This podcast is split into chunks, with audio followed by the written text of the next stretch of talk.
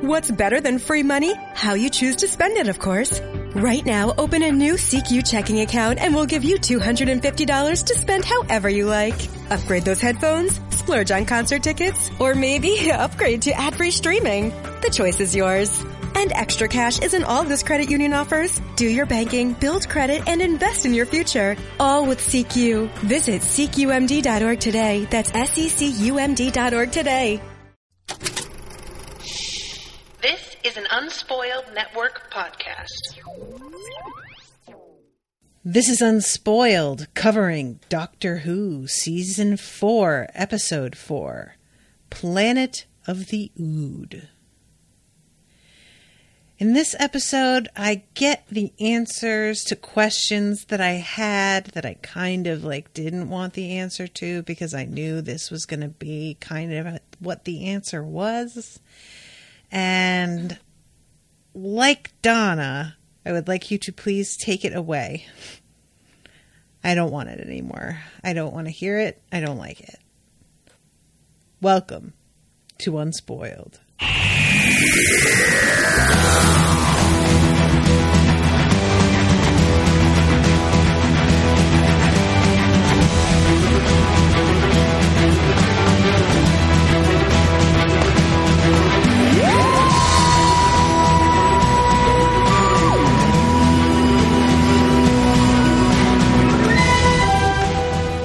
Welcome to the show. I am Natasha.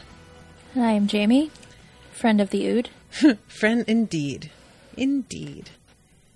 Yeah, so oh my god. Guys, like this episode was just really brutal. It was so sad. I hated it so much. Uh I was It was really it was so dark that it was intended to be the second episode of the season and they felt like it was too dark to come right after Partners in Crime. Mm-hmm. And so they switched it with the fires of Pompeii. That makes sense because this would be kind of harsh right away. Yeah. I can understand that. Um, I do like the idea that like when they're filming these, they aren't totally sure where they're going to wind up. I think they have a general idea, but I th- I think it was the right decision of like this is a really dark for Doctor Who episode, mm-hmm. and it while it does end on a sort of positive note, it goes to such a sad place mm-hmm. that it would be hard to recover from, and that's a lot for the character of Donna mm-hmm. for us to think this is her first experience. Yeah, right? But now I understand more her oh, I I don't want this, take me home. Mm-hmm. Because when it was written this was the first adventure she went on. Oh, okay. I mean, I still would I still understand it even without it being her first adventure, oh, but same, Yeah. but I understand it even more. Yeah. Like this is the first thing she's being subjected to and like no, what I like the little cute fat creatures. Mm. What's this? Slavery. Mm-hmm. Yeah, this is um the fact that this intensity pops up with Donna is really nice because if this were with Martha because they just didn't do much with her, I don't feel like this would have played as well. I feel like Yeah. I wouldn't have I it's uh, I feel I have mixed feelings on it because then I'm like Martha didn't get to do much and maybe it, like this sort of episode would have given her an opportunity to actually do something.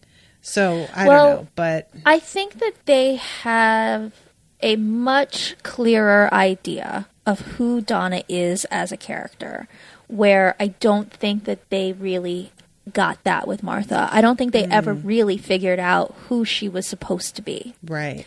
Because even Rose, when Rose did have experiences with the Ood, was upset about the slavery side of it and was objecting to it That's because true. Rose Rose was very clearly defined. We understood her character and her motivations and how her reactions to things were like, yeah, okay, of course Rose would react that way. right. But Martha, for some reason, they just never built her, mm-hmm. and so she was like just this blank slate that never, unfortunately, contributed very much. And Donna is so clearly defined, even in her one episode. Like, none of this is a surprise if you go back and look at how she behaved in Runaway Bride. Yeah, definitely. And I don't know why that is. I don't know why they weren't able to figure Martha out. Yeah, because it sort of felt to me at the time like I was getting who she was right out of the gate.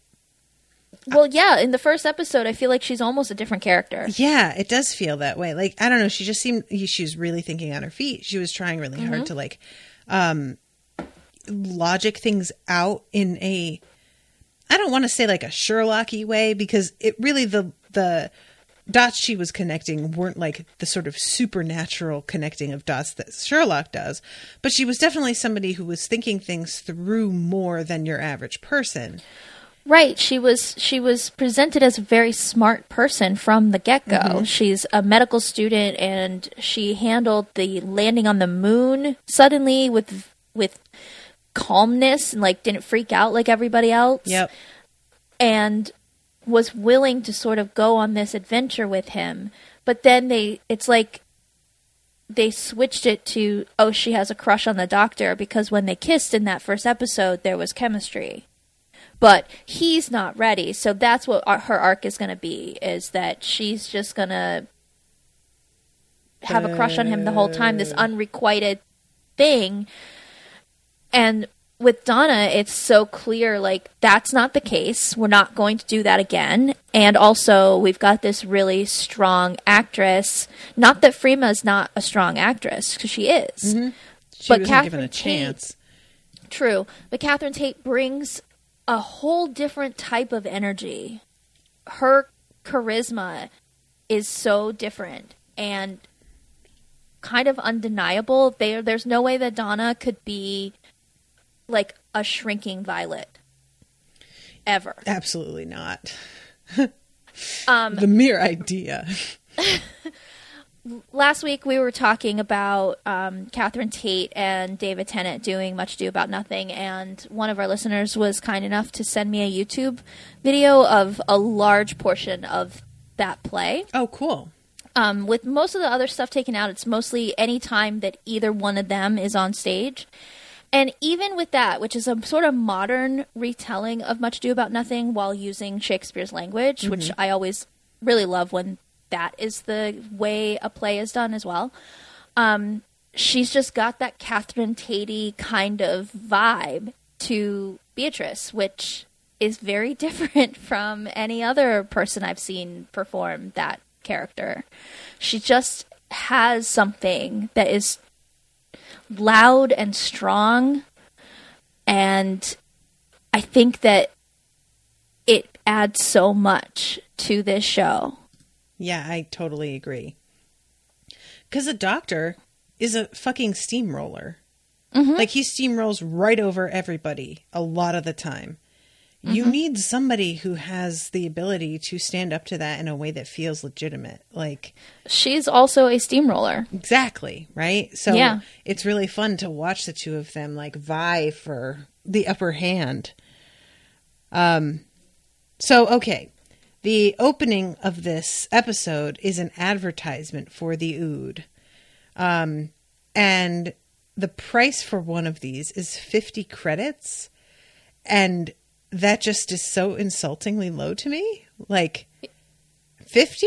I mean, I don't know how much credits are really, really worth in comparison to, you know, US dollars. But, But it's been cut because they're people aren't buying these slaves. Um, and I'm, I would love to know what the reasoning is behind the downturn in the sales because we don't get a real explanation about that. We just hear that the sales are down. And I would like to think that people are just kind of like, yeah, this creeps me out. I don't like any of this. They have scary faces. The like obsequiousness is sort of like feels unnatural. And I just, you know, but wishful thinking, doubtless.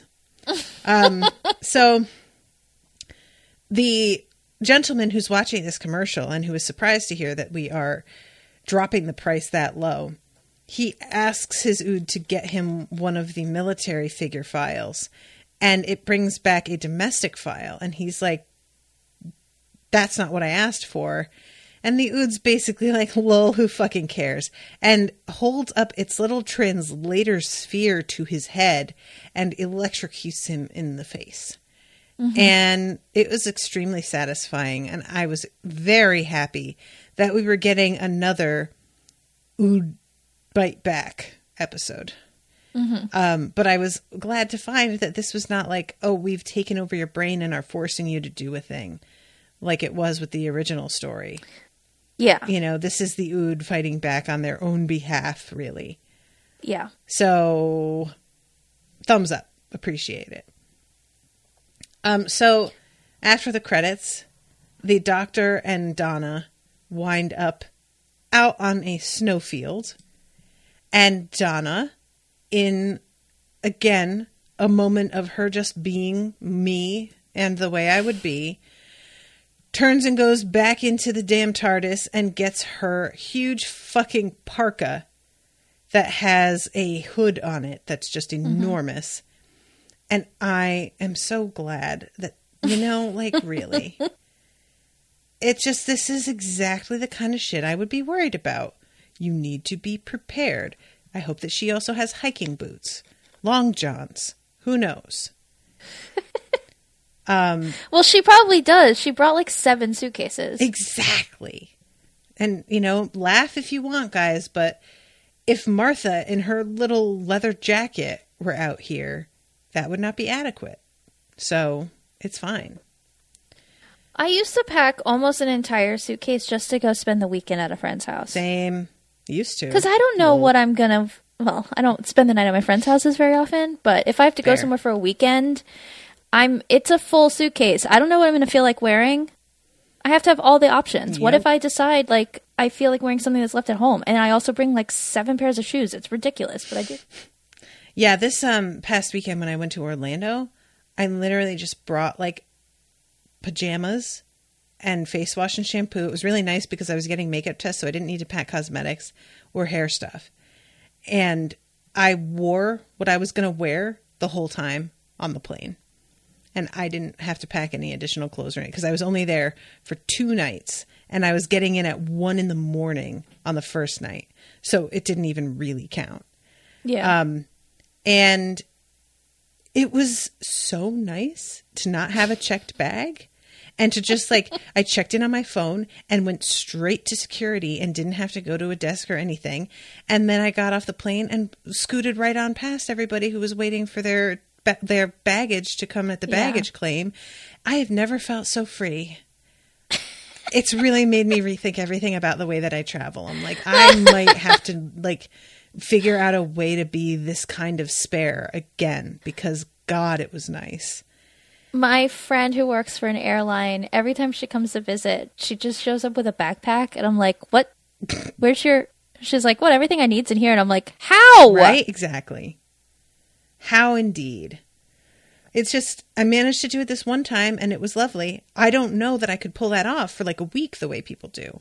No, A couple days is one thing, but a couple days when you don't have to bring hair products or makeup, Exactly. or really any clothes that matter because you're just going to some meetings and getting back on a plane. yeah. Although I will say my outfit was super cute and went very well with my hairstylings. So I'm sure you're still you. I'm still me, baby.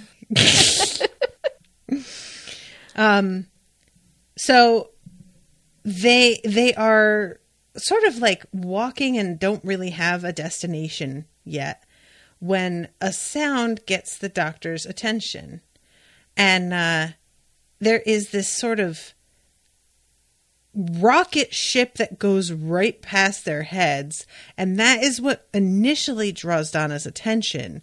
And she says that you've got a box. They've got a Ferrari. Let's see where he's going. And he sort of looks back at his box like oh that's not nice um and on the way there they come across an ood in the snow and he is in distress it's very sad I felt I, he was just all covered in snow, you know, like he, he was almost barely showing. Like if they hadn't just come across him at the right point, they wouldn't have noticed him. Mm-hmm. Um, and the doctor like trying to check up on him, and is he's like, I re- I don't even know how to check his heart. I don't know if he has a heart. Like, what am I doing? And uh, Donna is trying to talk to him, and when the sound of his voice comes through like the translator sphere, she like picks the sphere up to like speak back to him because she thinks she needs to do that. And I love that moment so much because that is the exact sort of like mistake you'd make, right? You're thinking like, "Oh, this is some sort of like communication mechanism that is necessary." And I also need to speak back like I'm using like a walkie-talkie or something. Right. Um how would she know? Exactly, you know? And I really am so curious about moments like that. Like did the writers decide we're going to have her do this? Or did the actress say if I were her, I'd think this. Do you think that's okay? Can I put that in? Can I do this? I'm it's a good question. curious. I'm wondering if Catherine Tate came up with it partially because her brain probably does work in that way, Mm-hmm. but also because she, as a person, does not understand sci fi stuff. so to her, that would be like, well, I speak into this, right? And she never watched the show before, so she didn't see the ood Yeah, in a previous episode, so it may have just been something she improved. maybe. See, that's what I would like to. I, I feel like that feels like what it is. See, now if we had covered this episode before Dragon Con, that could have been a question that I could have walked up and asked her in the panel that I went to. But I spent that entire panel a laughing my ass off because she's fucking hilarious, but also not able to come up with a question. And that would have been a good question. Isn't that the most infuriating thing? I I have had that a few times where they're like, "Does anybody have any questions?" And I'm like, "No," and I desperately wish I did. oh, I hate this. I've had that a I- couple times. I did have a question I wanted to ask David Tennant, but I could not get myself to stand up because I was afraid if I tried, I would my voice would shake too much. I would panic. Burst into Couldn't- tears. I had already already done that. Right. he I forgot out. that you had said that. yeah, but because he was real. Oh my god, he's actually a person. Um, but I did have a question I wanted to ask him, and I just chickened out. What was the question? It's okay. I wanted to ask him if he and Michael Sheen had a competition over who could be hammier on set. Nice. But I I chickened out. That's all it was. I was too scared to go up to a microphone and actually ask him a question and have him look at me. Listen, When I, I was, I just that. I'm not mad at couldn't you do for it. that. I have come to Next time, realize that. I might be one of those extroverted introverts. So when I'm around people that I know and trust, I am like, you know, cannot be stopped. But when I'm in front of people that I don't know super well or, you know, around somebody that I like want to impress and admire, I just like clam up a lot of times. Yeah. Um, yeah. Aw, that's cute though. um, and yeah, she's trying to find out like what his name is and tells her what her, tells it what her name is. Him, I guess it's hard to know because it doesn't look like any of the Ood are a different sex than any of the others. So when the doctor corrects her and is like, "He, not it," I was like, he, "How do you know he though?" I understand not wanting to call him an it, but it also, how do you know that's the one? Well, Um, maybe because the doctor is able to be in tune with them Maybe okay. and maybe they're maybe all ood are male because it I don't know exactly how they are created, mm-hmm. but it seems like they're all male. They all have male voices. It seems I'm like That's not, not, true though, sure. because they programmed that second one to have a sexy lady voice. I was going to say, yeah, it, like when we hear them talk, they've already been programmed, so it's unclear to me if that's their actual voice or not. So yeah, yeah. it sounds like they've all been given the Jeeves voice. You know, um, I do love the ood. I don't know what it is about them. They're just so sweet. they're very dignified. Is part of it, I Yeah. Think. yeah, like the gentleman in Buffy. I love that monster too because they're just so cool looking, and I just love how they move and they're yeah dignified. The gentlemen Graceful. are the creepiest. Yeah, Uh, I love that best. episode. so we have this um sales rep, Solana. she's the marketing person. Okay, yeah. I feel like it is significant in this episode that we have two white men that are like the ones that are CEO, they're like higher ups. But then we have Solana, and later on, there is a man who looks like he's Indian or maybe Pakistani who's like a customer in the cocktail hour.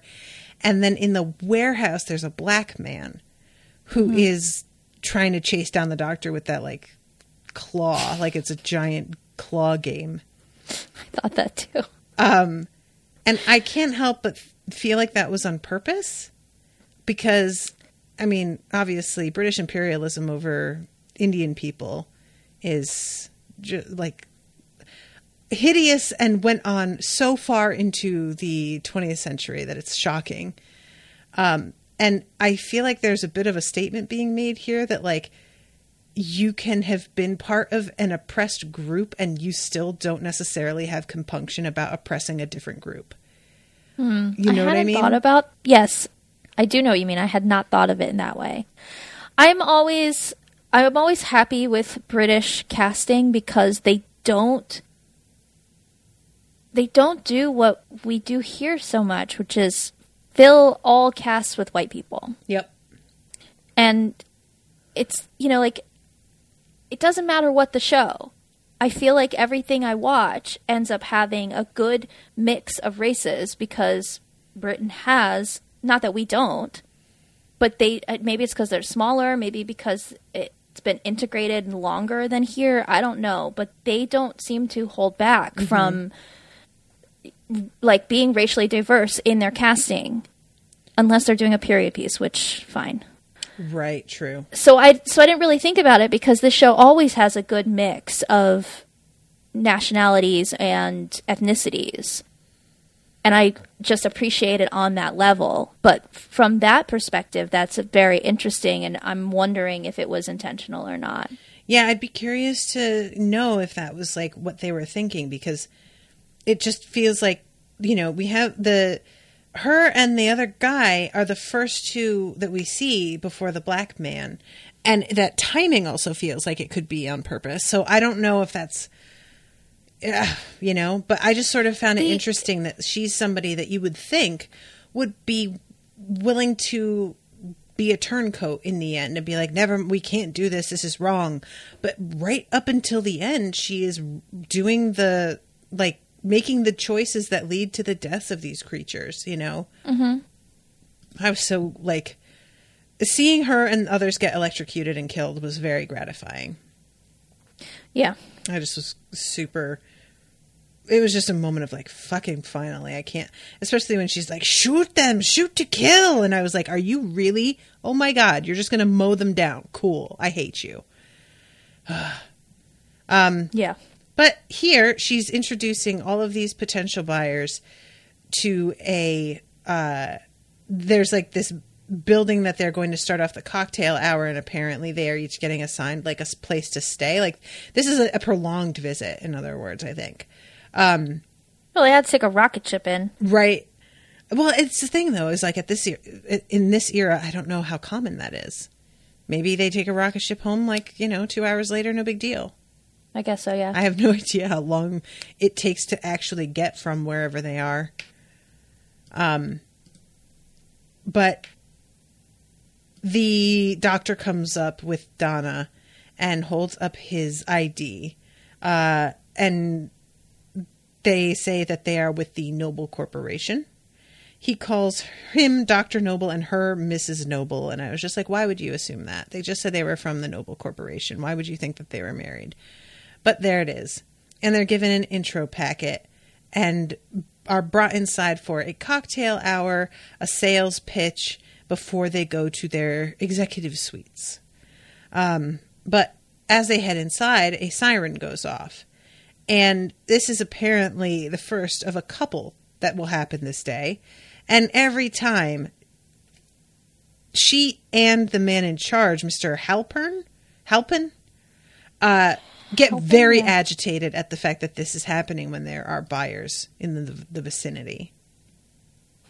Well, yeah, because their sales are down, and the Ood are exhibiting these weird this weird behavior. Mm-hmm. So they're trying to make these sales, which aren't going to happen if people suddenly are having to deal with these red-eyed hmm. Ood that could potentially then kill them. Yeah, and you know what I'm realizing? Like, so much of her sales pitch is focused on we don't mistreat them, I swear. Mm-hmm. That I, I think maybe what I was saying before was just wishful thinking might actually be true. That sales are down because people are not happy with the concept of this, Yeah. you know, and so they're feeling like they really need to um, reassure all of their buyers. And that's sort of nice. I don't know exactly how much sales have actually dropped. So, you know, who knows how, and, and if it would last is the other thing. Because frequently Well, we'll make a stand for a little while, and once we feel like we've done something, we'll just go back to what we always did. But Right. And like we don't mistreat them, we swear is pretty obvious cover up for well, they get crammed into cages. Mm-hmm. Yeah, the um the way that she talks about them is so condescending and so gross, and it's cu- intercut with an ood who is running wild outside, trying to get away from these guys carrying like AK forty sevens, um, and she's in in the middle of saying. Here at Ood Operations, we like to think of the Ood as our trusted friends and we keep them healthy, safe, and educated. And meanwhile, come on, take him alive. You know, it's really quite well done. I liked the the way that this was set up. And she says, at heart, what is an ood but a reflection of us? Which I like what she's trying to say, which is we the way we treat them is what we get back but it really is just sounding like hey we're not actually uh we're they're not their own people they're just mirrors to whatever we say and do and completely div- divorcing them uh from their own personhood i guess um, Their own agency. yeah. So it's it's really gross and horrible. And this ood here that they're chasing down turns around and has the red eyes and is like rabid, essentially. And when he the guy who has cornered it calls into Mr. Halpen, uh Halpen responds as if this is not the first time this has happened and says something about how um, keep it out of sight for God's sakes. Like you know, yet again, I have to hide my shame, is kind of the vibe. So that's ominous. Um, meanwhile, he's checking the mirror because he's trying to get his hair to grow back. And it's not really working out for him. Tee And he keeps taking this tonic, this hair tonic. Ugh. it's so like I was did you know the hair tonic was causing the hair loss? No, I just assumed that right away. I didn't really think about it too much. I thought he was lying about it being tonic. And that he Oh, was that it was actually booze. yeah. Gotcha. Okay. Yeah, I could see that. Um, yeah, when he was like saying it's hair tonic, I just like last year I had a full head of hair. This is stress. I was like, ooh, last year you had a full head of hair. I bet somebody is making you lose your hair. However, I did not think it was the ood doing it. I thought it was somebody else. I don't know what, you know. Um, but nevertheless, the reveal like the perfect timing, of course, is suspect, but the reveal that he is actually losing his hair because of it did not come as a surprise to me. But it's fine; it doesn't really have to. It's not that important. Um, so meanwhile, inside, do- the doctor and Donna are looking at the huge map on the wall that's sort of like interactive about where the ood come from. And he tells her that they're in like what year is it? 4126. Yikes. That's crazy town. And Donna is asking whether the Ood get a say in this and goes up to one of them to try and ask what he feels about the situation. And he doesn't even understand what she's asking, can't comprehend it. And that is, for her, inexplicable. The doctor seems like willing to go with it more than she is and takes it for granted that, like, creatures are just different and maybe this is how they are. Um, but she seems really fixated on the fact that they don't really understand what freedom means or is, and she thinks that's very significant. And I appreciate that she zeroed in on that, like, and that the doctor wouldn't because he does sort of just accept, you know, to each their own, you know, from culture to appearance to whatever. Yeah. And finally, the Ood says, the circle must be broken, and says it a couple times, but doesn't expand on that. So they don't really know what to think of what happened. But that's what the one who died earlier said. right, right. So, second time. Yeah. So that makes them be like, hmm, what is this about? Well, now we need to go investigate. So, in the basement of the facility, the rabid ood with the red eyes has been chained up, and they are trying to determine what could have happened. The gentleman, whom we later find out is actually a plant, and he is, uh, you know, sabotaging everything. Dr. Ryder, he Yeah. is telling Mr. Halpen that he has done all of these tests and nothing has shown up that's unusual in their bloodstream or anything. Um, and it's really gross, honestly. This ood is like supposed to be foaming at the mouth, but it's just all of this gross, like white foam around its tentacles. And when it like wildly shakes his head, foam flies all over the pa- place, like little flecks of it. It's real nasty. I hated it. I didn't want to be anywhere near it. I wanted them to back up and get like a raincoat or something. Ugh, awful. Um, and the doctor says if I'm going to work on this, I, I need to see it just in case. And he says, Well, let's go. Warehouse 15. And he says, What about this one? Um, I would would suggest a post mortem, which means it's got to be dead first. And when he says this, his ood that's by his side, his eyebrows go up, which is like the most response we have ever seen from an ood that does not have red eyes. That's like Yeah. the the biggest change in expression I think I've ever seen on one of their little faces. I didn't even know the makeup allowed for them to raise their eyebrows. You know, I don't like think I even noticed. yeah, he gets a real like, "Are you serious?" And like, we're gonna do bitch, a please. post mortem, but we're also going to riddle the body with bullets first. That doesn't feel expeditious. We should just get a needle and you know put him down softly.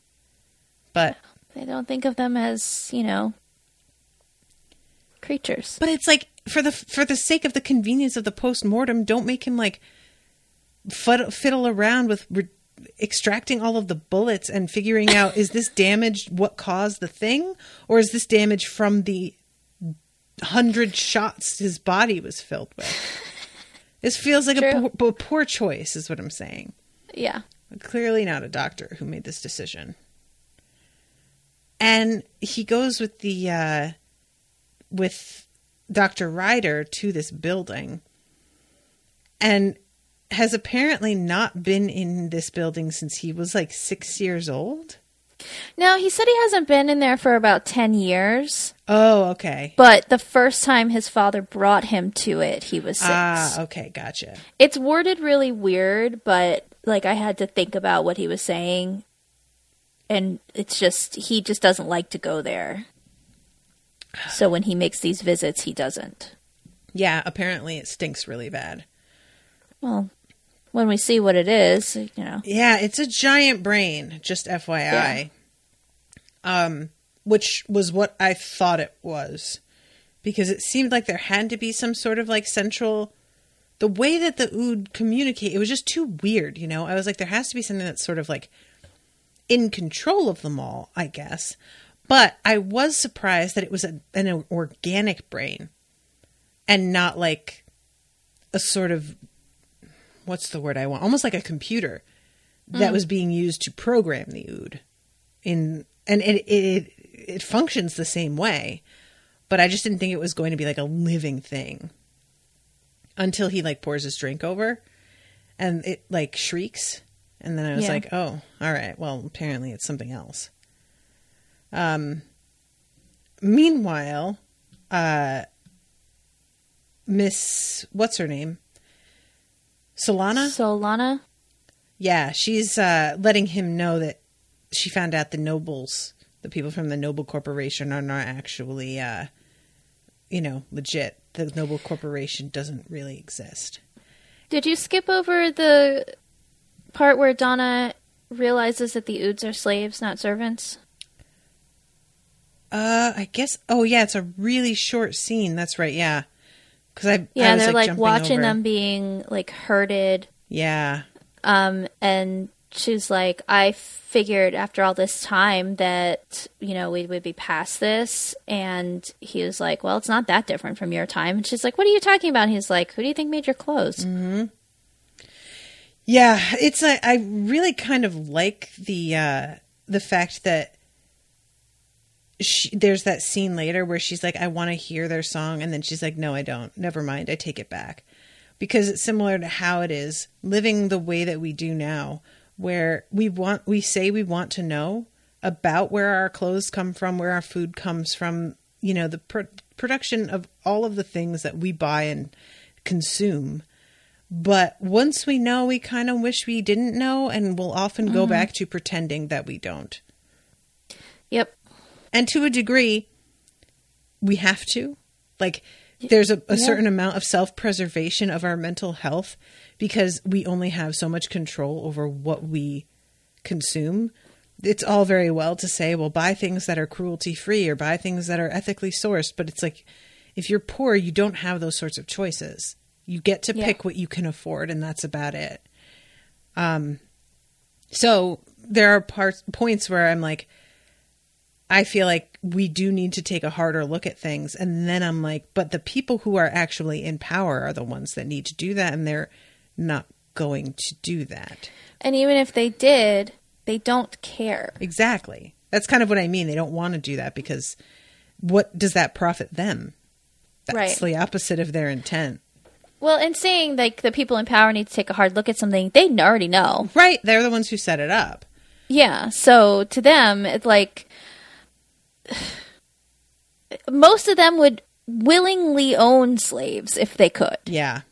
So they're really not going to care if the general public is outraged by the conditions that people work in or the conditions that the animals live in or whatever until it affects their profit. Mm-hmm. And when we can't all afford to just boycott everything, Yeah, exactly. their profits are not going to go down and they're going to continue to be like this system works cheap labor Yeah, this is why when people try and advocate for a purely nonviolent response to things, I'm like, listen, I understand why you feel this way, but there really does come a point where it's like, unless the majority who are poor do something violent, those who have money can avoid what we say and what we request and what we boycott and whatever very easily. But that's Yeah. another fucking conversation. so, look it's it's really difficult to talk about even science fiction slavery without bringing up fucking slavery mm-hmm. like it's there's no way to talk about this and pretend like it's not something that affects us still right. in real life They might not call it slavery, but it's not that far removed. It's a hundred percent. I mean, even in our own prisons, like there is Especially a our own prisons. that says Yeah. that they are allowed to be used as slave labor, and com- for-profit prisons sell that labor and profit off of the backs of incarcerated people. And it's so easy to just be like, well, then don't go to prison. You think a prison that operates for profit isn't motivated to arrest people that don't deserve to be arrested? It's a really, really short jump to that.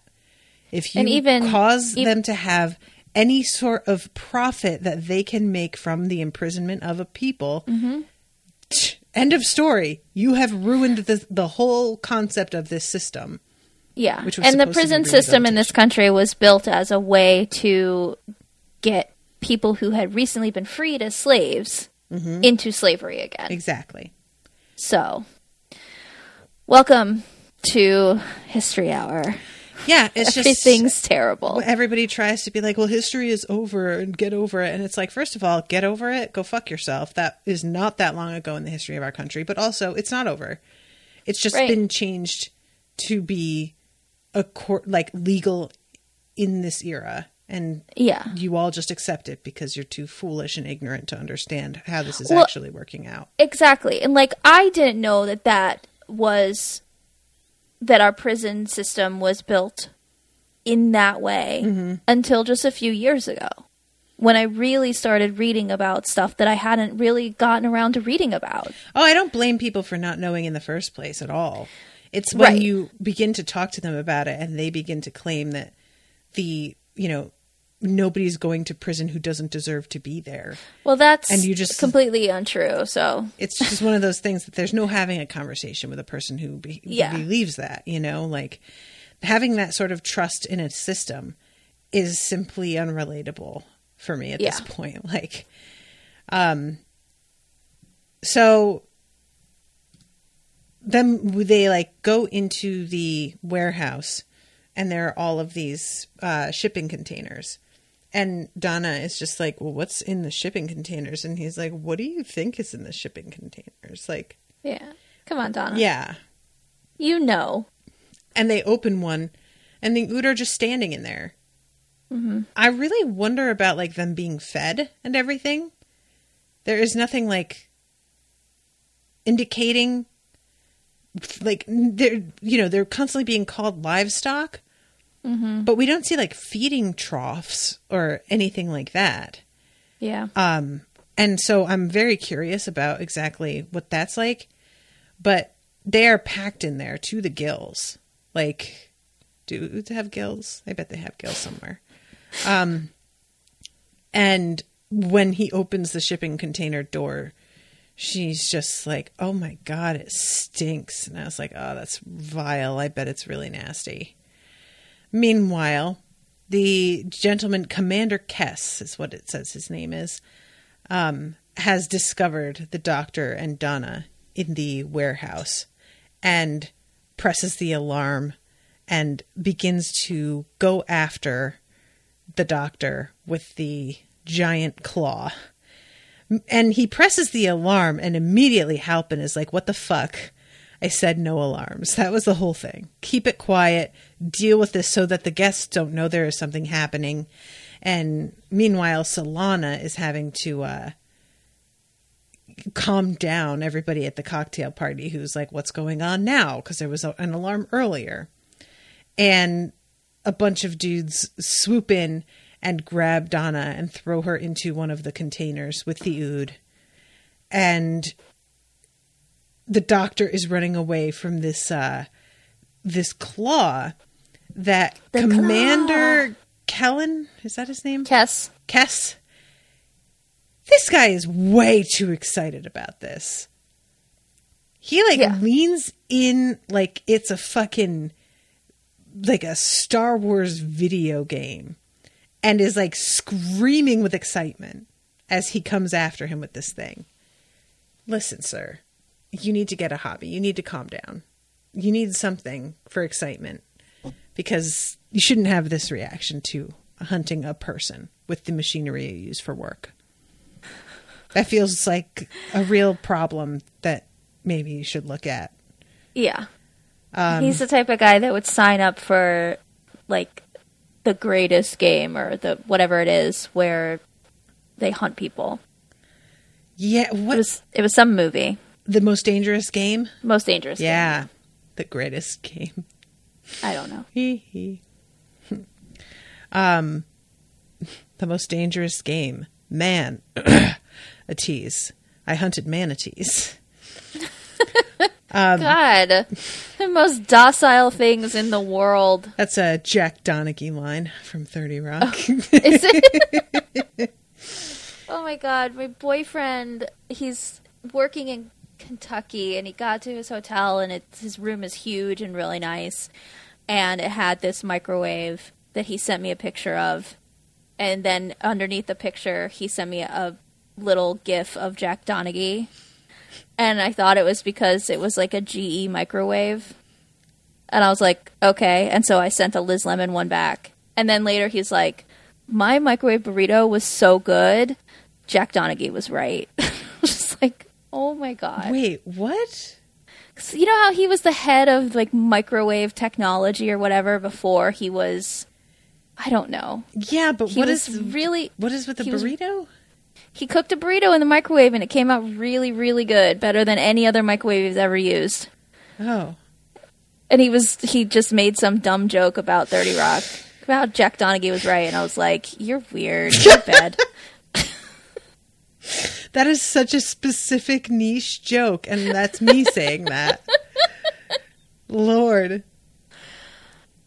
Um, sorry is one of my stories went nowhere I was just like, did I miss what? Um, because you were like, I thought he sent it because of you know Jack being working at GE, and I was like, whatever. And then you said something that basically that was why. yeah So like the way that you were like, I thought he sent it because of this, but the tone you had was like, but it turned out to be a totally different thing. Except then it turns out to be exactly that thing. So I was like just waiting for the understand other. why he was so excited about this microwave i'm like great i'm glad you had the good burrito what go to bed you're obviously very tired Poor Bibby. Yeah, men when they get overtired can be pretty funny. Oh, and when I was away in Universal or in Orlando, he like he, he called me at night when he had just eaten like two giant bowls of Kraft mac and cheese with sausage and was like clearly regretting everything in his life. I was just like, I'm so tired. And oh God, I just, oh, I feel terrible. It was so good. I feel awful.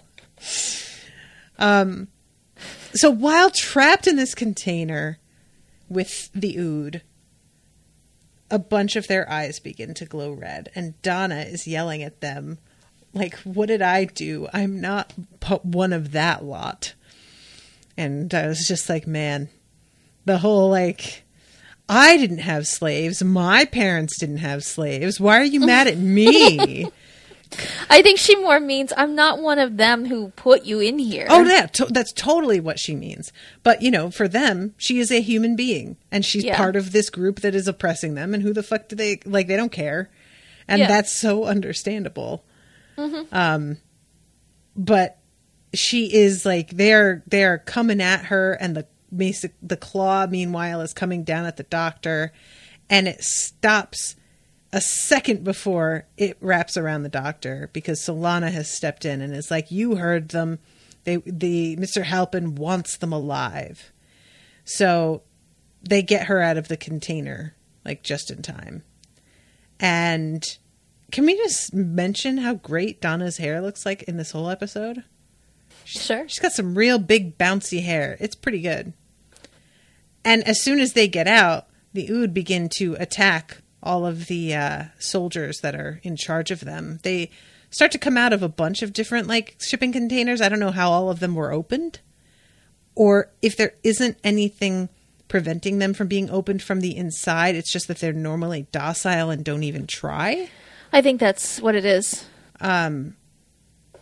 but they are they run away and they Solana is with them running And this is when they have the confrontation with her. And it's just like, did you know? Like, do people know about how they treat the ood? And she says, of course they know. They don't ask. Same thing. Which, that's pretty damning. I like that. And when they finally get down to brass tacks and they're like, Are you going to help us or not? Because you can change this whole thing. She's like, This has nothing to do with me. I didn't know what they were doing. And the doctor is like, Oh, yeah, because you didn't ask. So funny, right? And eventually, when he, she's like, when this, when I was going to say when the screws are really put to her, but in this context, with thumb screws having been a thing during slavery to control slaves, that feels really in poor taste. So, uh, when it comes right down to it, she yells to the guards, "They're over here," and turns them in. And yikes, girl, come on. Ugh. You have chosen poorly. I will say though, she's got a pretty sick outfit on. She's got some Yeah, nice like like boots. knee high boots. Yeah, those are some good boots. The whole outfit's and her hair immaculate. Yeah. Um. So let's see, where did the doctor Oh yeah, this is when the doctor and Donna go into the pens. And there are some that have been transformed already, like they're with their red eyes. But then there are some that are awaiting the surgical procedure, which we find out they go through. And it turns out that they are they they have like two brains, and uh, that translator, what do you call it? The Translator. A little translation orb. yeah, it's like where their other brain used to be. Yeah. So they are essentially like lobotomized and replaced with a computer that will, you know, they will not fight back. They will do what they're told, and this thing is they're they're completely mutilated, basically, and have Yeah. their free will taken away, and it's pretty gruesome.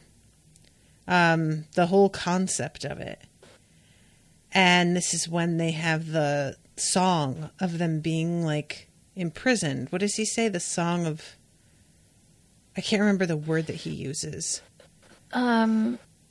But he can hear it all the time and Donna has the option of hearing it or not. And he's like, Are you sure you want to? And she says yes. And as soon as she hears it, she starts crying and is like, Never mind, I take it back. Um, and the ones that they come across that are in the basement are like huddled and really just have a downtrodden look, whereas the others are absolutely uh, unmovable. You know, there's nothing about them that indicates whether they're in a good mood or a bad mood. There's nothing about them that makes it seem that it's too cold or too hot. But this group is has a much more human sort of posture. Um, but yeah, this is. Let's see. Do you want to hear it? And she says, "Yeah." And he says, "It's the song of captivity. That's what it is." Um, so yeah, she tells him finally to take it away because she can't bear it.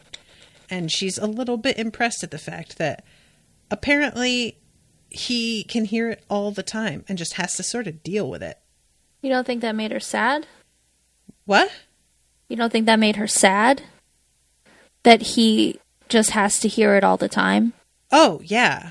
But I meant more impressed with the like that I think it's it's made an impression on her. Not like, mm. "Oh, wow, good for you." But like you are maybe because of who you are seeing an aspect of the things that we see together that I didn't even know about. So Yeah. like, you know, like the suffering of these these creatures is I think she felt initially like the doctor was sort of like cold hearted about it because earlier when he says that he's met the Ood before and that he didn't like uh, ask any questions about why they are the way that they are, she's she says like that's not like you, and he just says, "Well, I was busy." And it's yeah, easy because earlier when she she said he says I've seen the red eye thing before. It was something controlling them, and she's like, "What?" And he's like, "Uh, it's it's a long story." And she presses, and he's like, "Okay, so it was the devil." Oh And she's like, "Well, if you're not gonna tell me." I love that so much. Yeah, funny story. It was Satan himself. oh, okay, sure. Um but yeah, I do really like that the you know, she has what I feel like is a moment of like, "Oh, you were too busy?" Okay. And then f- comes to find out later that he's hearing this the whole time and just kind of has to like cope and that's pretty i don't know that if i don't know if that says that he's strong exactly but there's clearly something about that that feels like she knows she isn't capable of it. So there is a bit of being impressed in that respect you know?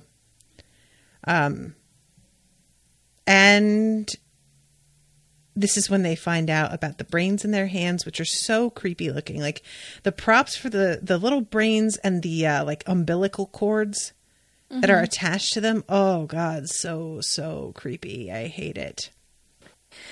So this my notes say that it's basically works as their medulla oblongata, which is the part of the brain that gives a being its personality. ah And so they realize that these this corporation is removing these little brains to give them personality and replacing them with the translation spheres, which is like a lobotomy to remove their free will. Gotcha. Oh my god. And then comes the doctor slamming the door and standing inside the cage. Oh, what are you going to do? Lock me up? Throw me in a cage where you're too late? Ha! And then immediately cuts to them being put in handcuffs. I Yeah. love it. Um and this fucking guy, the Ood were nothing without us, just animals roaming around on the ice. And the doctor says that's because you can't hear them. And uh, I mean, if this isn't the exact argument, people, when I say this is the exact argument that white folks made for en- enslaving black people, you may hear that and be like, yeah, people 100 years ago, 200 years ago were really awful. No, no, no. Go to a plantation tour and you will hear white people in the year of our Lord Beyonce 2019 talking about how, well, it wasn't that bad, right? It was better than where they were. Legit happens. There mm-hmm. there are a lot of tours now that put a lot more focus on the actual slaves and what they experienced on plantations versus what was going on in the big house which makes a lot of white people who come to these plantations for the tours pretty uncomfortable because that's not what they want to know about. Mm-hmm. And when they realize this is what is going to be a focus of part of the tour, they push back and make it really clear that they don't even think it was that bad, that it's all been kind of exaggerated, that the things Right. that we hear about how bad it was for slaves were the outlying cases and not the norm. And it's just so unbelievably frustrating to me that we are that willing to this day to stick our heads in the sand. Like, Have you seen the movie 12 Years a Slave? nope. It's really good. It took me a long time to get around to watching it because I just knew it was going to be upsetting. But I would highly recommend it because they don't shy away from how awful the slave owners were.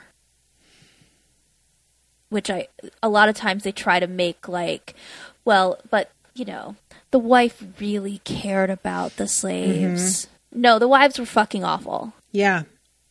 I mean, And there's I a really reason loved that, that. the system works, and that means it's because everybody is a part of it. yeah. It's systems don't become systems due to outlying terrible people.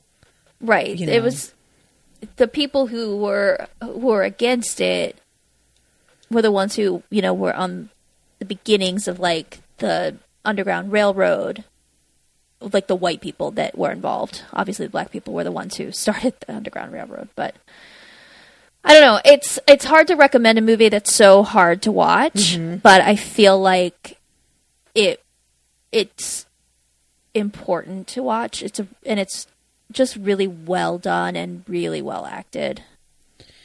Yeah, it's like on a long list of I don't think I'm doing that movies that I've got in my brain, you know. I still haven't watched all of Schindler's List, which, as a you know Jewish girl, uh, people feel I should. Um, I couldn't get through it. It was it was hard. I mean, it's got a happier ending, I'm sure, and like when you come down to it, but Does it? See, I don't know because I never finished it. But it was th- that like it that was rough for me to watch. Twelve Years a Slave was really rough for me to watch. I I don't know if I ever would have gone around to it if my friend Darnell hadn't been like, "No, please watch it. You should watch it." yeah. And I was like, okay. And so I finally did. And it's just really, really great. And yet I've told Jason a bunch of times, like, oh, you should watch that. And he's like, well, we should watch it. I'm like, oh, I don't know if I can watch it again. But you should watch it. Right. I just don't know if I can sit through it again because it's rough. That's how it's been with me and uh The Wire cuz Owen never finished it and he keeps being like, "Can we watch that?" And I'm like, "You can watch it." I'm not doing that again. Um so yeah, this this moment and and I love Donna's rage where she just says, "You idiot." And cusses the guy out essentially and the doctor tells her nice one um and he says the system has worked for 200 years all we've got is a rogue batch Is this where she talks about how they were born with their brains in their hands Which and so they peaceful. have to trust that you're not going to hurt them? I just thought that was so beautiful Mm-hmm. and so perceptive in a way that the character of Donna is the like I can't imagine Rose making a speech like that. She would have had something to say about it oh for sure but the way that Donna worded it, it's just, I loved it. yeah same yeah it's a an interesting observation that basically how are they going to like protect themselves hold their brain in one hand and deck you in the face with the other like right, they have to be trusting. They have no choice. yeah and then you took that gentle kindness of theirs mm-hmm. to mutilate them Yeah. and enslave them. It's gross. Super gross. Who would ever thought that like a creature this hideous, I would be like, they're so sweet because they're I really just they're so, ugly. sweet. But I, I think they're kind of cute. I don't know what it is about them. They just have such sweet faces. I think it's the tilt of the eyes. yeah, I think you're right. Just gives them a sort of mournful, melancholy appearance. Yeah. Um. So they're in the middle of this when the Ood that are in the room begin to go rogue as well, and uh, what's her face Solana runs outside to escape and comes across a huge group of them coming at her, and she commands the military that's outside, or not military, but the uh, security Guards. Yeah. to open fire and one of them sneaks up behind her and zaps her anyway and i was like ha ha and Yeah. the commander hess sess Hess? Kess. kess he gets taken out and it's just basically like pandemonium out there at this point everybody's like it's every man for themselves there's barrels of gasoline going up in flames I like that it's referred to as a revolution. Yeah, by the guy who's on the inside, making sure Yeah. that this revolution takes place. Right. Ah, But there was a part of me that was like, yeah, see, this is what we need to do. Mm-hmm. Revolution, that's what it's going to take. and Cass, I had forgotten. They like take him down in that they incapacitate him for a second, but they don't zap him. They lock him in the cage that the others were all in so that he gets knocked out and killed with his own gas that he was going to use on them, which Yep. is pretty good. I like that. And uh, Mr. Halpen decides that he is going to abandon ship and get the fuck out and leave these two to deal with the Ood, which he fully expects to kill them.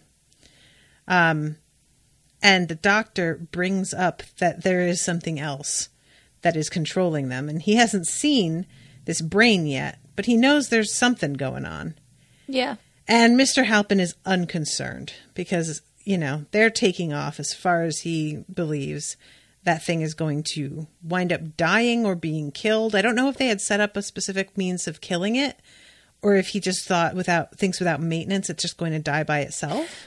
Well, I think he immediately he's like, "Oh no, I know how to how to just wipe this all out." Because that's why he goes to warehouse 15 and starts setting up like little Oh, charges. right, right, right. I forgot about how that happens next. Yeah, yeah, yeah. Okay, you're right.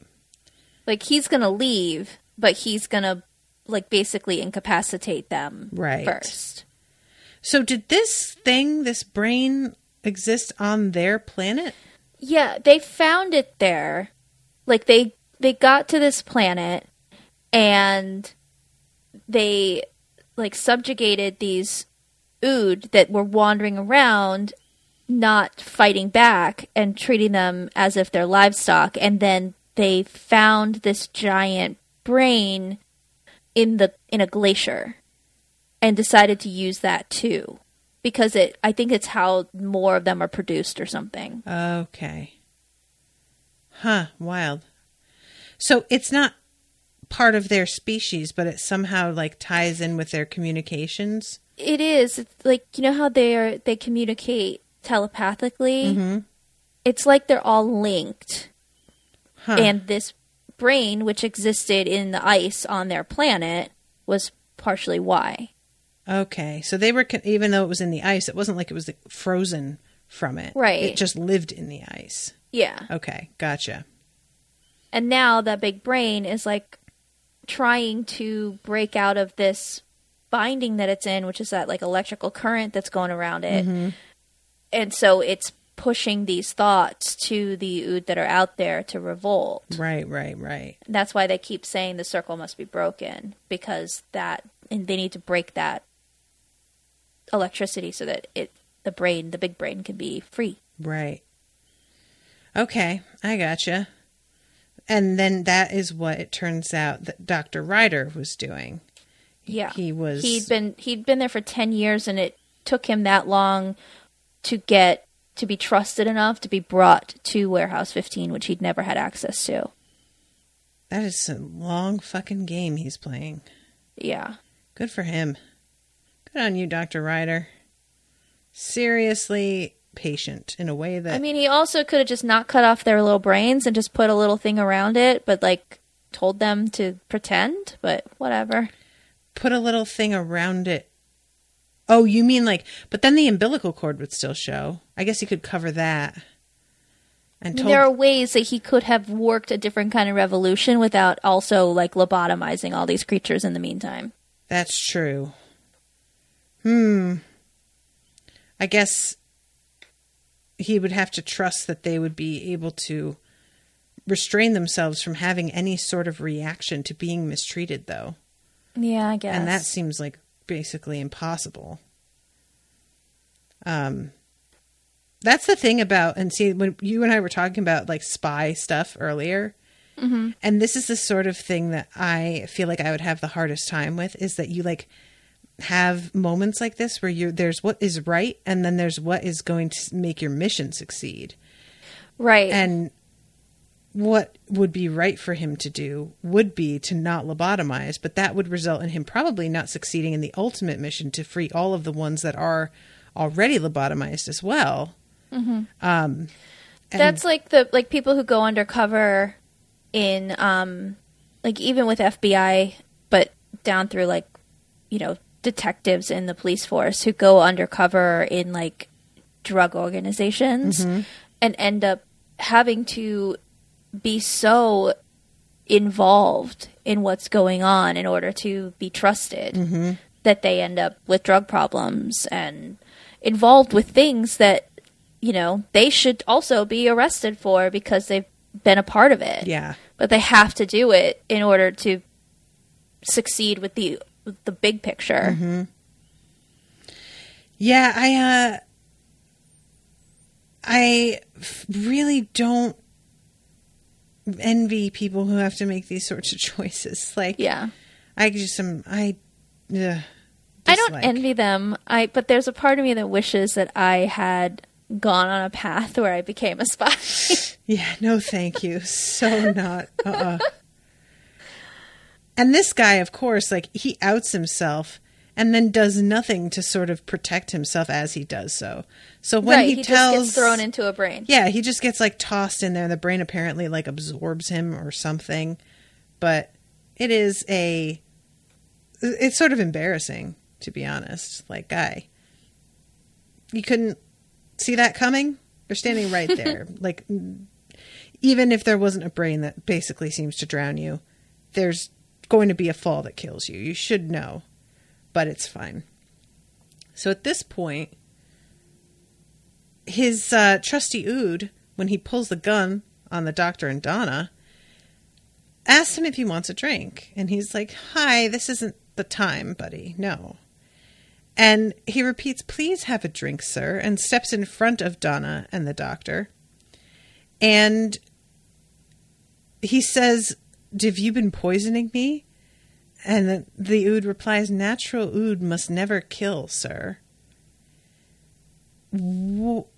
He says funny thing the doctor says funny thing the subconscious. It takes uh, uh, all sorts of shapes. Came out in the red eyes revenge. Came out in the rabid oods anger. And then there was patience. So he says natural ood must never kill but that's part of just a uh, res- like rote response. S- and he has been poisoning his master without realizing it the whole time? Is that what it's supposed to be? No, he, that's why he's been patient. He has been feeding this guy some kind of tonic that is rewriting his biology. So he's not killing him. He's turning him oh, into right, an ood. right, right. How did I forget this? I just watched this episode. There's just a lot happening. Um. Oh, that's Apparently, right. this Because scene where he turns into an ood was originally much more graphic, and they had to edit around some of that graphicness because it was too much for family TV. it's pretty gr- like okay i'm and I'm, it's going to sound like i'm lying and i swear i'm not guys but because of what happened with the other dudes with tentacle faces uh when they make the human dalek yeah, um when his hair started falling out that was my first thought. Was like oh my god are they turning him into an Ood? And immediately dropped it. And i was just like no that's silly. And guess what? I was feeling pretty validated even though i also like dropped the idea. But then when it turns out to actually be what's going on i was like i am very happy with this. Um it's and it's such a creepy weird moment. Like the fact that this is less graphic than it was yeah. I would love to see the original because it is unsettling in the extreme. he sneezes out his new brain. oh my god. Also, I just am like there's something so vaginal about the Ood's faces. Hmm. Like there's even a sort of a bump that's like low key like a clit. It's just really like so the combination of like the tentacles coming out of his mouth the way they do and basically like peeling his face off and there be it being like this like layer of skin that's like got oh oh oh it's so gross it's so gross it's so gross it's so gross I love Donna's face. She's con- she, it's like a combination of like holy fuck what is happening but also wait wait what like it, it's it's a per- she's it's a perfect note of I am disgusted. And also, I'm not totally positive that what I'm seeing is what's really happening because that doesn't sound like it makes sense at all. Right. And then he, like, yeah, like coughs up his brain into his hands. He has become Oodkind, and we will take care of him. Oof. Oof. What does that mean? It just means they're going to let him live. I don't believe it. but he's an it. ood. They're they're not violent. Ah, They've become violent because they've been subjugated, but I think their natural way of being is to take care of to be kind hmm. So he's kind now to each other. by, and they default. they don't they don't kill like he does say that. Like we the ood does not kill. yeah, that a natural ood does not kill, but like, does transforming him make him peaceful now? Well, what's he gonna do? He's got his brain in his hand. I mean, yeah, I think it guess changes so. him completely. They they turned him into an Ood, which makes me wonder how how often does that happen? that they can turn someone into a nude. That is not what I thought you were going to ask. How often does that happen? Because I've been wondering how they're created in the first place. I mean, created. I mean, I've just thought they exist like animals exist. What do you mean But- created? Like they, like we were saying, that they all seem to be male. So how do they reproduce? Is do they come out of eggs? Oh, I see. You know, like so is this the way they are created? Is they turn another creature into one of them, or is this a special case? Ah, I don't know. I don't know either. Hmm. I bet there's maybe fan fiction. Nah, I don't think people Oh. write a fan fiction about the creatures unless they're writing dirty fan fiction. I think most of the fan fiction is about the doctor. If you don't think there can be dirty fan fiction involving ood eggs, Oh, I I'm sure there is, but I was talking about like legit serious fan fiction where somebody actually thought about this. Um, and we come to like the end where the doctor and Donna are about to get back on the uh in the TARDIS, and the Ood tells the doctor that he thinks his song must end soon. It's very foreboding. And the doctor sort of gives him a look and says, Meaning? And he says, Every song must end. And the doctor just sort of goes, Yeah, uh, you want to go home, Donna? And clearly just does not want to hear whatever it is that is being said here. Um, very curious. I want to know how the Ood are tuning in and able to maybe tell the future because that's what it feels like is sort of happening here. They're dialed in somehow. Well, you can understand why the doctor would be like, eh, it doesn't really apply to me because even when I die, I don't die. Exactly. And they begin to uh, sing, and they say that, like, the doctor and Donna, Dr. Donna, is going to live on in their history as having been saviors, basically. hmm And they get into the TARDIS and they go away, and the doctor asks Donna, like, Do you, are you still wanting to go home? And she says, Oh, no, definitely not. Because they just had a, uh, a resounding success in helping an entire race escape slavery. Yep. So that feels pretty good, I would imagine. I hope it also affects all of the ood that have been sold into slavery around the universe. Yeah, that's true, huh? Because they're pretty far away from this brain. I don't know how far away that, uh, what do you call it? Signal travels. Yeah. Because it showed that map that the doctor was looking at shows like basically the network that humans have. Right. And all of these places are where the ood would have been sold to. Hmm. Curious. Well, maybe all of the Ood's owners are also dead, which would Maybe. be pretty cool. I'm fine Maybe with they've it. all been turned into oods. that would also be pretty good. Um, all right. Well, yeah. So I like this episode. It was very emotional, and uh, Donna is just the best. Mm-hmm. And you know, more oods, and they are free now. So thumbs up. Yeah, it was a much better ending than the last time we saw the Ood when they all got thrown into a black Ugh. hole because they couldn't save them. That was Yeah, that much more sucked. depressing. Like this is a more emotional episode because it focuses on them, but that one was much more upsetting Yes.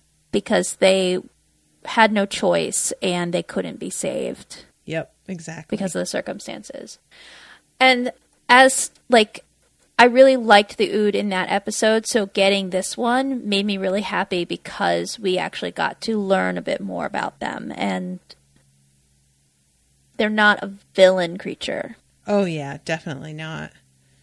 Yeah, having something be so like creepy looking, but also sympathetic is a pretty neat turn. That just Yeah. doesn't happen often. Um. All right, cool. Well, is there anything else you wanted to mention before we wrap this one up? Uh no, I don't have any trivia that other than the couple of things that I mentioned Cool. and I don't have any reviews.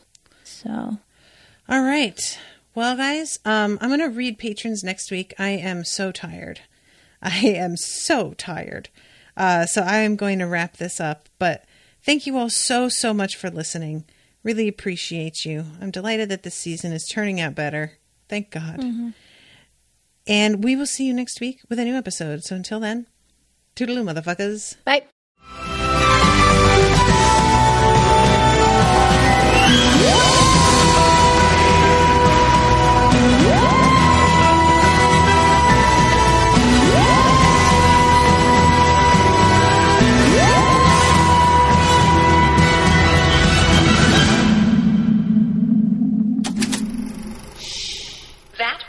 Unspoiled Network podcast.